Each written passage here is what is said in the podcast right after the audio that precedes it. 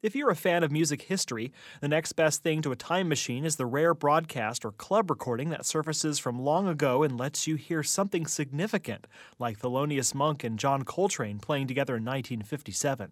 That same year, five young Indiana jazz artists who'd formed a group called the Jazz Contemporaries were playing a summer long gig at a club in Indianapolis. Three of them, trumpeter Freddie Hubbard, bassist Larry Ridley, and saxophonist James Spaulding, would eventually go on to careers of renown in the jazz world. Though they were unknown at the time, they were recorded one night by two Indiana University students who had driven up from Bloomington hoping to hear some live jazz. Larry Ridley now has that recording and hopes to release it on CD. David Brent Johnson talked with Ridley and with Jack Ost, one of the two young fans who recorded the contemporaries that summer night in 1957. The world of the 1950s Indiana Avenue jazz scene in Indianapolis is legendary. Future jazz greats such as Freddie Hubbard, Wes Montgomery, and David Baker could frequently be heard along the avenue in clubs like Henri's and George's. But hardly any audio documents of the scene have survived. Musician Jack Ost was a student and jazz fan at Indiana University in the summer of 1957 when he and his friend Leo Chick made what might prove to be the most notable live recording ever to emerge from Indiana Avenue's golden age. We decided we'd go hear some jazz, and Indianapolis seemed like the place. Bloomington sure wasn't. We piled into his car. He had a Revere uh, tape recorder.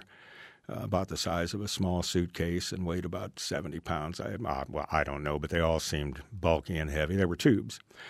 And uh, so we put that in the car and drove up. And he says that we cruised Indiana Avenue and saw some activity in front of George's. Well, I think we probably, I, my image is George's Arcade Lounge in purple neon. And so we probably saw the sign. And it probably said Jazz Contemporaries appearing. I think he said they were appearing there uh, six nights a week during that summer. And uh, so, anyway, we stopped. We got the recorder out. We went in, asked uh, the management and the band if we could record, and they said yes. So, as I recall, we sat at a table uh, next to the bandstand. Bassist Larry Ridley was the nominal leader of the Jazz Contemporaries who landed the gig at George's on the recommendation of Ridley's uncle. The group included three musicians who would go on to gain international stature, partly through their appearances on classic 1960s Blue Note jazz recordings. Ridley, trumpeter Freddie Hubbard, and saxophonist flutist James Spaulding. Drummer Paul Parker would soon play on the leader debut of guitarist Wes Montgomery. That summer of 1957, nearly all of the group was still in their late teens, with the exception of pianist Al Plank, who helped shape the musical direction of the group. We just had a, a great time, you know, and, and, playing around and playing for dances.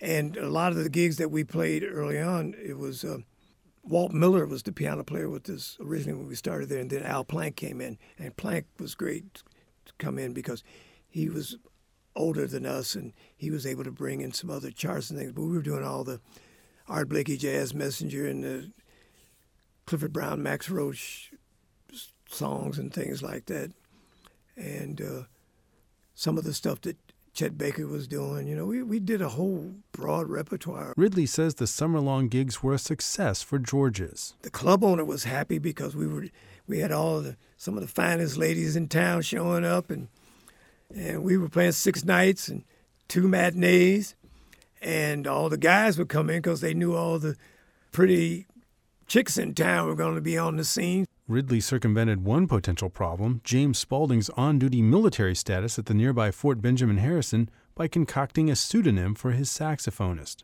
I did all the advertising and the promotion and everything, getting the ads in the Indianapolis Recorder and different places. And I named him Brother Spee Abdul.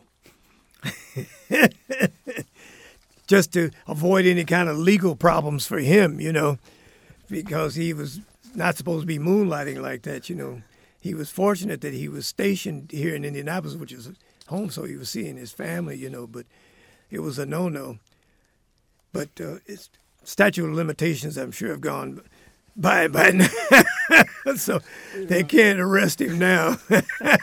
According to Ridley, the Indiana Avenue world that spawned the jazz contemporaries was a supportive one, full of modern, state-of-the-art influences that whole scene was just very nourishing, man. And they, we were always encouraged because the guys knew we were serious, and we were serious. You know, we weren't playing around. And Freddie Hubbard's brother was the one that introduced us to bebop.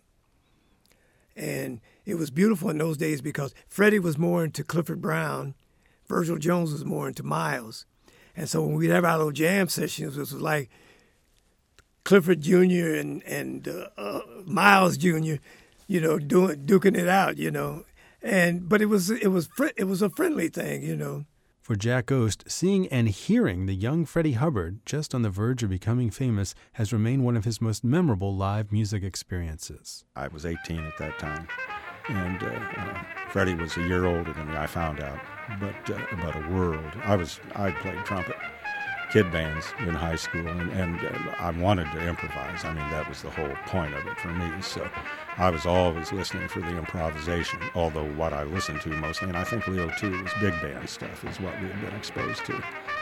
Uh, but hearing Freddie was a real, I knew I'd never be able to play trumpet that way. I mean, that was a real revelation. He just played fine. Everybody in the band did. It was quality music for Indianapolis or anywhere else. Through Leo Chick and Jack Oast, the tape made its way to Larry Ridley several years ago. Freddie Hubbard heard it before passing away in 2008 and expressed his hope that it would eventually be made available to the public. Ridley says he's working to make that happen. I have that tape and I, have had it remastered and everything. I'm going to put it out and use it to establish some sort of a scholarship fund with the proceeds that come from it. For WFIU, I'm David Brent Johnson. You can learn more about the history of Indianapolis jazz on Indiana Avenue on our website, wfiu.org/artworks.